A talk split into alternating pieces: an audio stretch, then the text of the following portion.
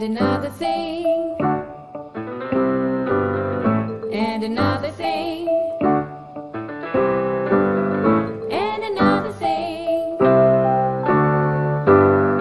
and another thing. Welcome to another episode of And Another Thing, the podcast that continues to set the bar in the world of podcasts. My name is Jodie Jenkins, My name is Tony Clement.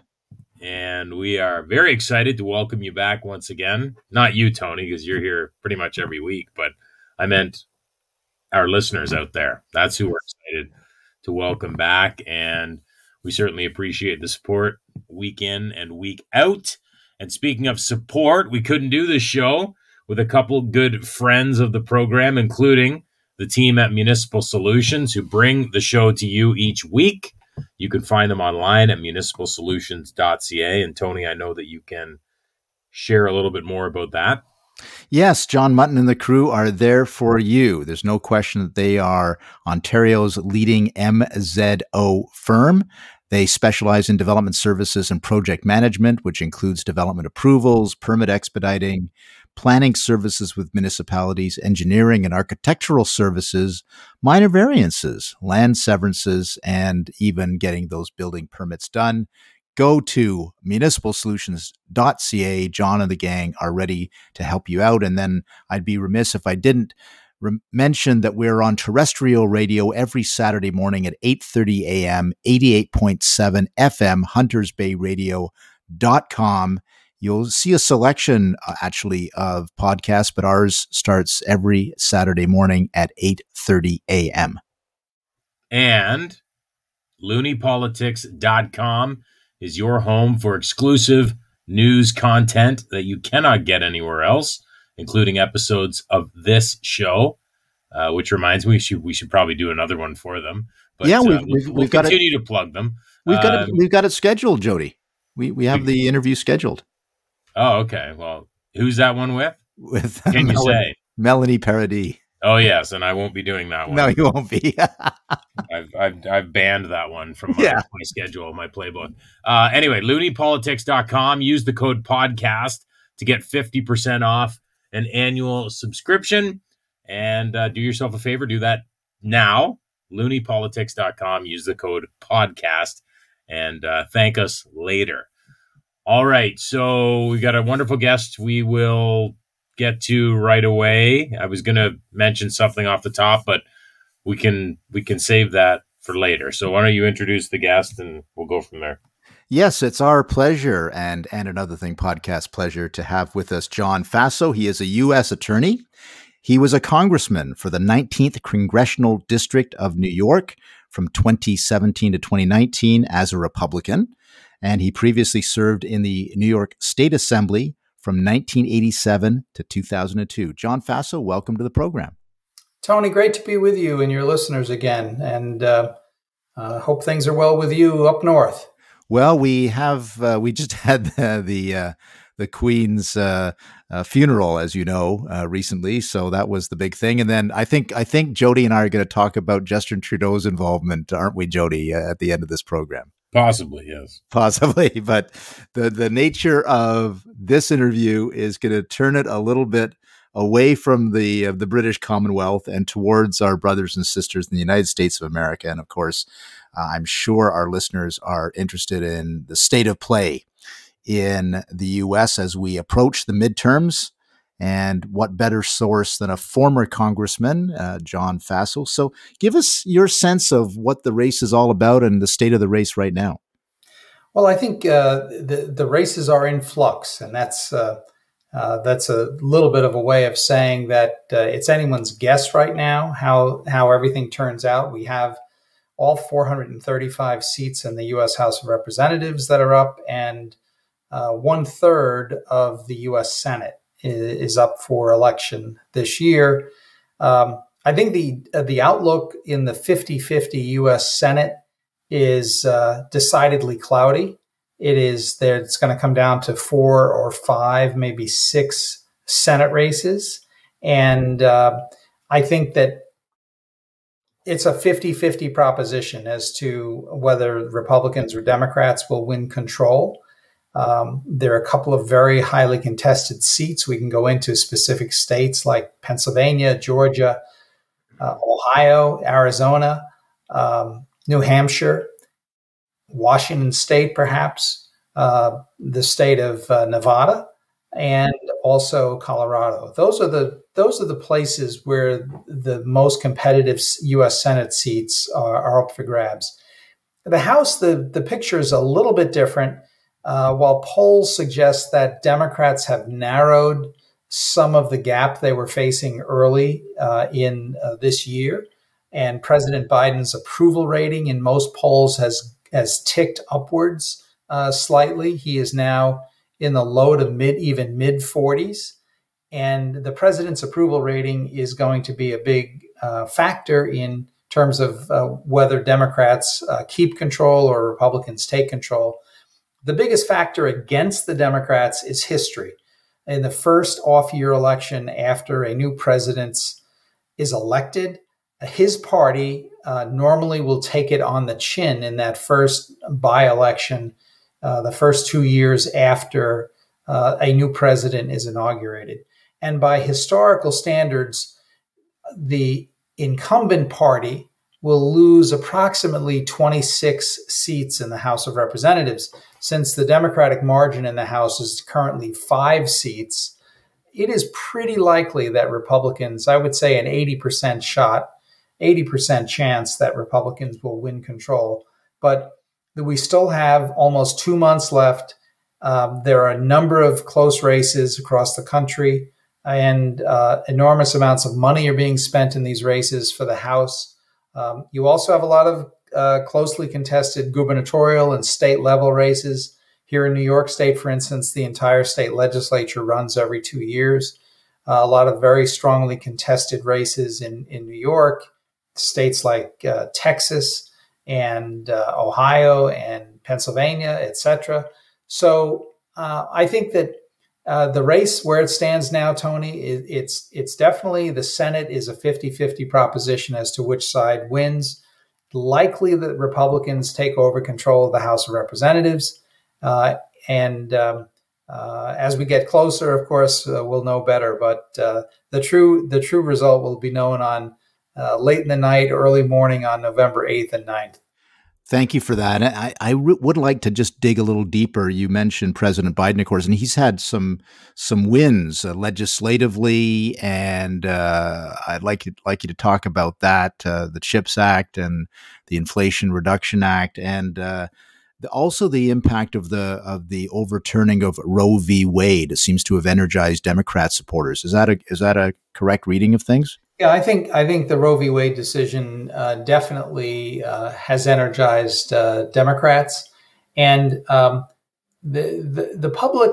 If you if you really get into polling on that question, the public has a very nuanced view. It's not they don't look at it as a simply a black or white issue, but I think that the uh, Democrats have clearly been able to uh, capture that issue, and it is it does mobilize their base. However all the polling that I have seen, uh, both private polling and uh, uh, public polling across the country, suggests that the economy and inflation remain the overriding issues and concerns of the average person.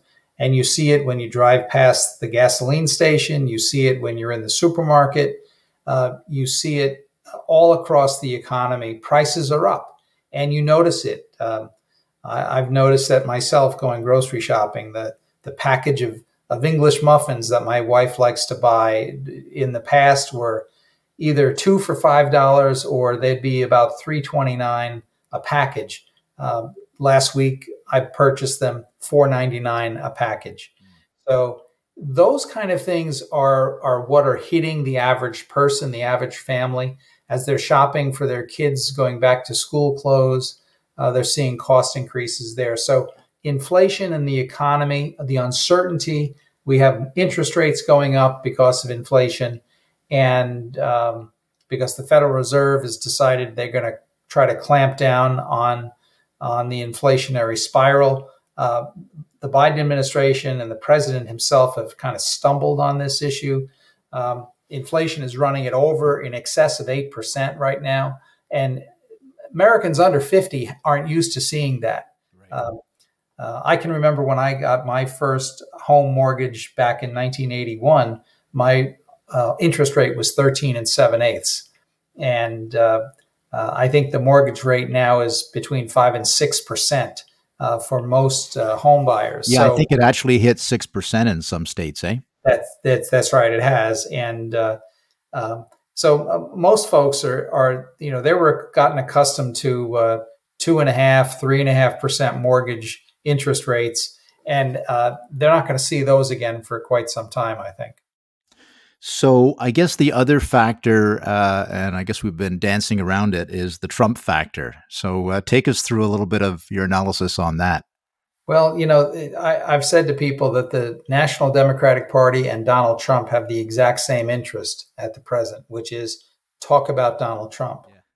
And um, Democrats uh, don't want to talk about inflation or the economy. They want to talk about Trump and January 6th and, and abortion. And those issues are certainly uh, important, and they're certainly very important in the minds of Democratic voters and, and to some extent, uh, independent swing voters.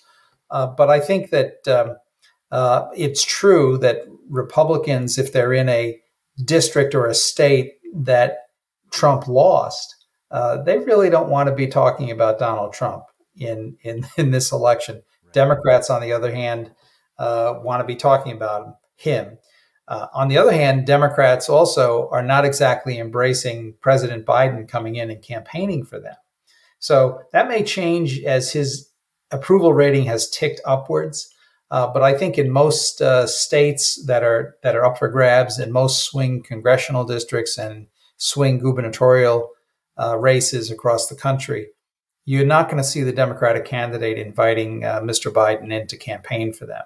Um, so it, it's it, both parties have have some things they prefer not to talk about, and for many Republicans, it's Donald Trump, and for many Democrats, it's Joe Biden.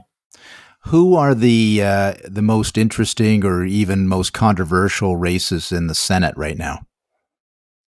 Well, I think it's a couple. It's uh, Pennsylvania, where where um, Dr. Mehmet Oz, who won a very closely contested uh, primary election with Donald Trump's endorsement, is running against John Fetterman, who is the incumbent lieutenant governor of Pennsylvania. It's um, I would say most of the polls suggest that Fetterman is either slightly ahead or the race is is pretty close. But most of the polls are saying Fetterman is, is slightly ahead. I think that race could go either way. Um, race in Ohio, uh, J.D. Vance is the Republican nominee. Again, another Trump uh, uh, endorsee.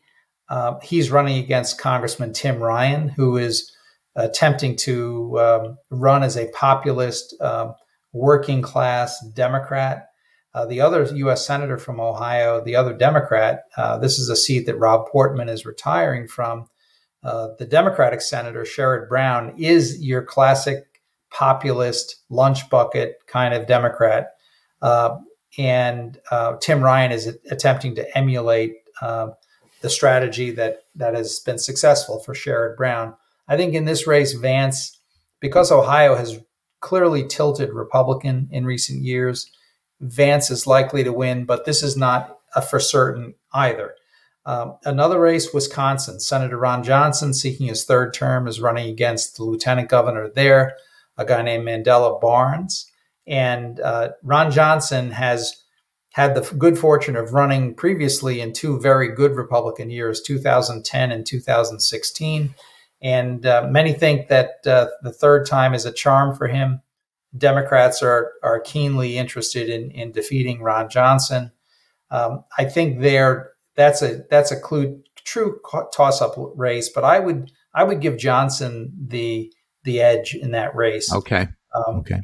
And and the, the last one, what I'd say, it's it's very there are uh, two others that are very contested. Georgia, uh, uh, Senator uh, Raphael Warnock, who won the rest the rest of a six year term, uh, the two years remaining in a six year term of a departed senator. Um, uh, in 2020. He won that race very closely contested. Is running against another Trump uh, uh endorsee, Herschel Walker. Herschel Walker, yes, yeah, was a football player and yeah. famous in that in that regard. Um, I would say that's a toss up, and maybe Senator Warnock is slightly ahead. And the last race I would I would highlight is um, Arizona, where Senator Mark Kelly, the former astronaut, is running um, again for the he he was elected uh, just two years ago for the unexpired term of the late Senator John McCain in a close race, and he's running against yet another Trump uh, endorsed candidate, and and that um, in that race. Um, uh, that that guy is a guy named Blake Masters, and he's uh, very much supported by uh, Donald Trump and the tech billionaire Peter Thiel. Um, Blake Masters used to work for Thiel, in fact, and that's another uh, close toss-up race. There's other races in Colorado and Washington State and New Hampshire that are worth uh, looking at. But those are the those are the five seats that I think would be most determinative in terms of uh, which party wins control. So, John, uh, uh you know, uh, let's just war game this out. Like uh, um, all of these Trump uh, inspired and endorsed candidates, if they win, that's a big boost for Trump. Maybe that he then declares for the presidency formally. if they all lose, does that have any bearing on what Donald Trump decides to do? Good question. Um, you know, Donald Trump famously said that uh, he could go out on Fifth Avenue and shoot someone, and his supporters wouldn't uh, abandon him. And um, he, his his uh, support has proved to be very uh, determinative in some of these races.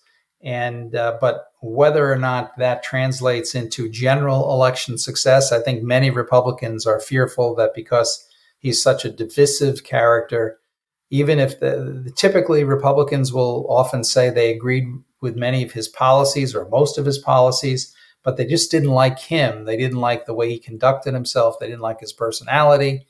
Um, it really runs the gamut. And uh, uh, but the Republican Party, the base of the Republican Party, is still strongly aligned with Donald Trump.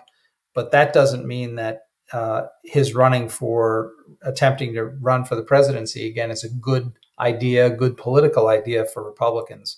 Uh, I think we would be better uh, to turn the page and have a, a new candidate uh, to run to uh, and not re refight all of these uh, battles that Donald Trump is engaged in, which frankly many of them are uh, seem more personal than policy disputes. So, so speaking uh, of that, what uh, any thoughts on uh, Florida Governor DeSantis?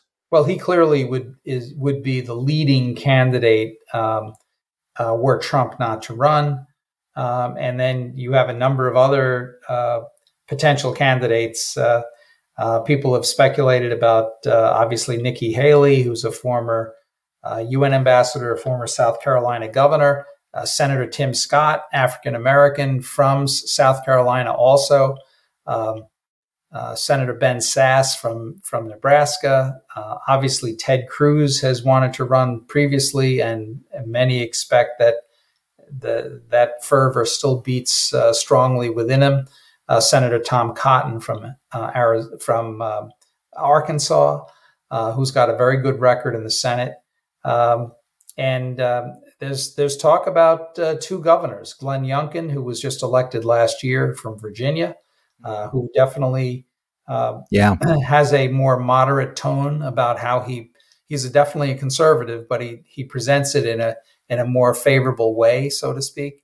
And Governor John Sununu from New Hampshire, who's enormously popular in New Hampshire, it'd be interesting to see how he would fare uh, as a presidential candidate, particularly given his popularity among Republicans in New Now, you haven't mentioned uh, Vice President Pence at all.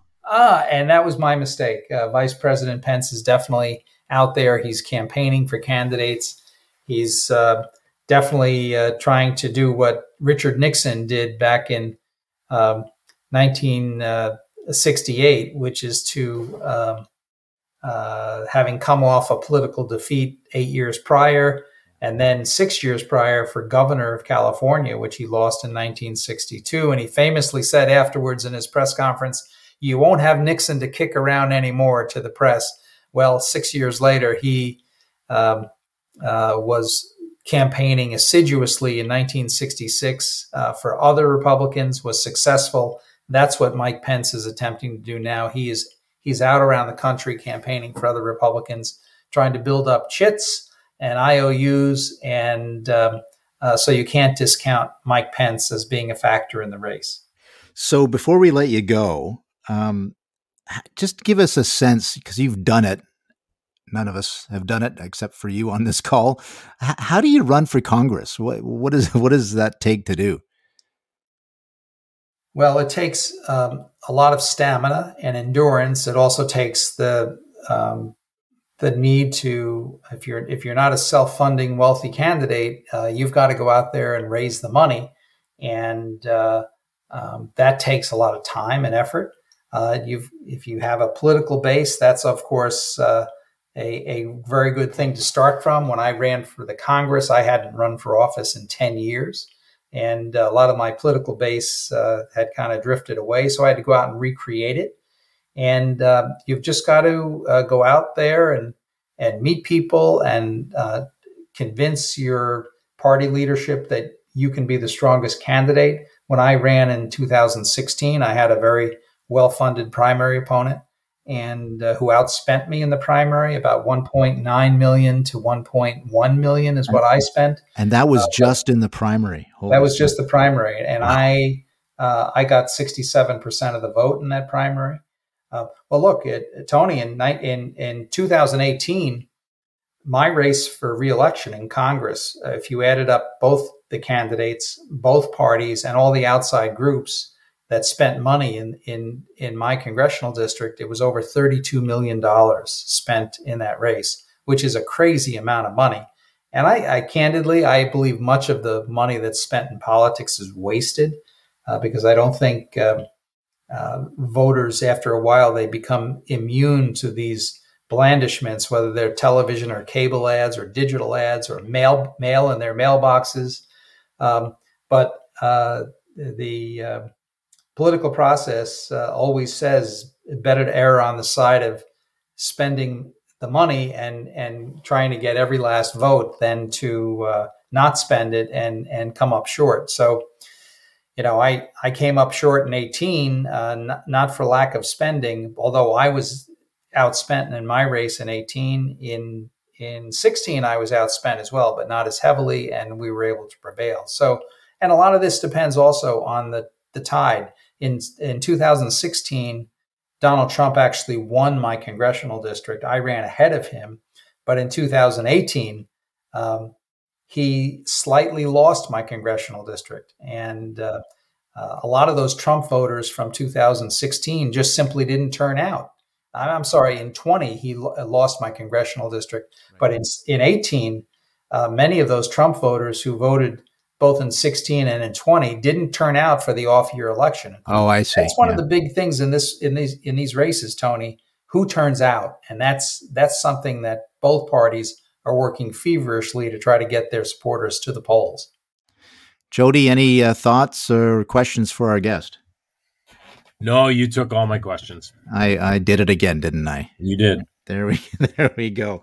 Well, listen, John Faso, it's been great to have you on the program. A lot of keen insight there as we move towards the midterms in the US of A. And as you know, Canadians study US politics, talk US politics, debate US politics. So we feel like we're your your cousins who are watching very, very closely. So thanks for giving us your insights. Great, great to be with you and and your audience. Um, and uh, you be well and and we will look forward and watch these races closely and maybe we after the after it's over we'll come back and do a post-mortem. That would be a terrific idea. Thanks again john. Thank you. Well there you go. Lots of uh, american political talk between you and john. We hadn't done that for a while though. It was good to get back into uh, us politics a little bit. I know we've been focusing in on canadian and uh, so on but uh, it's it's just fascinating what's going on down there, and uh, I, I, thought it would be nice to have a guy who's actually done it. Like he's run for Congress, he's won, he's lost, he's done it all. So there you go. Maybe he's going to run for president. I didn't hear him drop his name. He didn't drop his name, did he? Well, no. maybe if DeSantis falters, you never know. you heard it here first. Um. So yeah, you wanted to. We made you. We made mention of it, or you made mention of it, and I said we'll wait till the end. But wanted to chat a little bit about Trudeau and a situation or a story that occurred uh, not that long ago regarding his appearance and his visit to the UK to honor the Queen. So you want to you want to set this up for our well, for I, it's obviously uh, the thing is that this was the most viewed event in the history of the world. Five point one billion people viewed part or all of the funeral. That's 63% of the world's population. So this this was the biggest television event of all time so far. And what does Justin Trudeau do? He, for Canadians and for British who are in the know, he kind of stole some of the limelight a little bit with his uh, impromptu karaoke session at the uh, hotel bar on the Saturday night, belting out Bohemian Rhapsody. And uh, you know, uh, there's it's it's as anything with Justin Trudeau, it's it's completely polarized. Either you think this is despicable and you you know he shouldn't do this. It's an affront to the dignity of his office and to the memory of her late uh, Majesty. Or it's just a guy letting his hair down a little bit. What's the big deal? He was singing a couple of tunes on a you know with a piano and accompaniment. So again, depends on your point of view. Uh, I just found it fascinating to uh, for a couple things. First of all, when the story kind of broke uh, in the morning, I guess the Monday morning, the morning of the funeral, uh, a bunch of people on Twitter were saying, "Well, this is." Obviously untrue. You're just trying to say nasty things about the prime minister. This never happened. And then the prime minister's office confirmed that it did happen, and they were still denying these Trudeau, these Truanons were still denying it happened, even when the prime minister's office said, yeah, it happened. The second thing that has been noted is the difference between the mainstream media of Canada's treatment of it versus uh, the British and anyone else who's a sentient being. So, you know, you get these global news and CTV, you know, Trudeau uh, uh, does a rendition of a song to honor her Majesty the Queen is their their take on it, and everybody else is saying, you know, drunken Trudeau. It's not been it's not been proved that he was drunk, but drunken Trudeau, drunken Trudeau, uh, you know, defiles the honor of Her Majesty by late night partying. So uh, again, I just found it interesting as a story. I'm not passing judgment on his activities, but I I, I found it interesting how different elements of the media treated it differently and how different people treated it differently. Yeah, I mean, I, I hadn't even heard about it until you told me about it. So I, I obviously didn't come across my my desk, and I, I watched the clip. Personally, I I didn't think any. I didn't think anything of it. I I, I have no.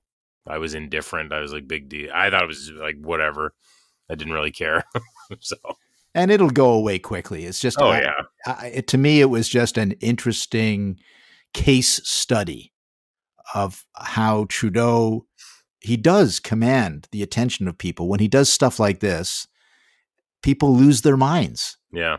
Uh, and or they lose their minds defending him, one of the two. Uh, so uh, that to me was the, more of the story than whether it was right or wrong for him to do it. Yeah, so you're, you're and you're right. This won't last long at all. I'm sure it might be done tomorrow. Actually, if it isn't yeah, done and, already. You know, he's he's off to the UN General Assembly. Uh, interestingly, uh, he's off to do that rather than to be in Parliament and face Pierre Poilievre. So there you go. I heard he's got it. I heard though that he's got an hour coming up. Pierre's going to be able to go at him for an hour this week, or is that not happening? Uh, I guess maybe on the Wednesday. Yeah, so okay. uh, it'll be on the Wednesday because that is the caucus day, and so typically party leaders are around for caucus. And then they, uh, Trudeau's tradition has been to designate only one day a week. You know, Harper was there three or four days a week doing question period. So Where so where's Trudeau though? Like if he's he's going somewhere else over there, He's like going tomorrow? to New York, New York City for the UN General Assembly. Oh, New York. Okay, so he'll be he, yeah, so he'll likely be there Wednesday then. So he'll be there Wednesday, and that'll be the big day because uh, they they uh, he would then he would take all the questions on the Wednesday is his kind of traditional way of doing things, one day a week, uh, and um, you know uh, each caucus is all revved up because they've just had a caucus meeting an hour before the House of Commons resumes, and so they're all loaded for bear, as they say, and uh, so that'll be that'll be interesting to watch. And they've pounded like 16 cases of Red Bull and they're just, they're just flying high. Yeah, they've got a little bit of Red Bull there and some muffins. You know, they got some good muffins there. That's about it. Oh, for some reason, what was the name of that one? Uh, oh, he was in Chris Alexander's riding that liberal. Who was that one liberal there? What was that guy's name again? Was his name Mark something? Holland. Mark Holland. I just picture him all of a sudden, like if he was all jacked up on Red Bull, ripping his shirt open and just yeah, sc- running down on the floor and screaming. I think he's the liberal whip these days. So yeah, I could see him doing that too. That's right. he can get he can get fired up too. Oh yeah, yeah. No, he does. He does. You're right. Uh, we should have. Speaking of Chris Alexander, we should get him on the show. I haven't heard from him in a long time. Oh, I I think we did way back when. Like it was one of our first podcasts. yeah, Joe. yeah. No, he was on a long time ago. Yeah. yeah. Yeah, well, we'll see uh, what, we, what what he's up to. That's a good. That's a good idea. Yeah, lots of good ideas out there. Lots of people Well, to interview. You know, it's uh, we haven't cornered the market on all of them yet, but No. uh, we'll uh, we'll see what we can do. Okay, well, that's uh, that's all I got for today. I, That's uh, great. That's great, man. It's good to hear your voice, and uh, hope you're hope you're well. The family's well. I hope too. I heard that you spoke a little bit at the uh, leadership convention for the conservatives when you were there, and your opening line was something like, "Hey, everybody, I just flew in from Toronto, and boy, are my arms tired." yeah, yeah. That was no. I I did not want to Go to opener. I didn't want to make the leadership uh, announcement any longer than it already was, so I didn't do that. No, this is this is Tony's go go to opener. Enough about me. What do you think about me? you got the good. I'm glad we're using the new Zencastr uh, uh, tools here. That's great. Good for We've you. always had that. Actually, I just never, Oh, never used them. Yeah. oh, okay. All right. Well, thanks again to Municipal Solutions and their continued support as our presenting sponsor. You can find them online at municipalsolutions.ca. Also, Hunters Bay Radio 88.7 every Saturday morning. You can catch the program on terrestrial radio. And finally, looniepolitics.com. You can find us there and become an annual subscriber by using the code podcast to get 50% off of your Woohoo. subscription. So make sure you do that today at looniepolitics.com. Tony, we will do this again in seven days. Can't wait.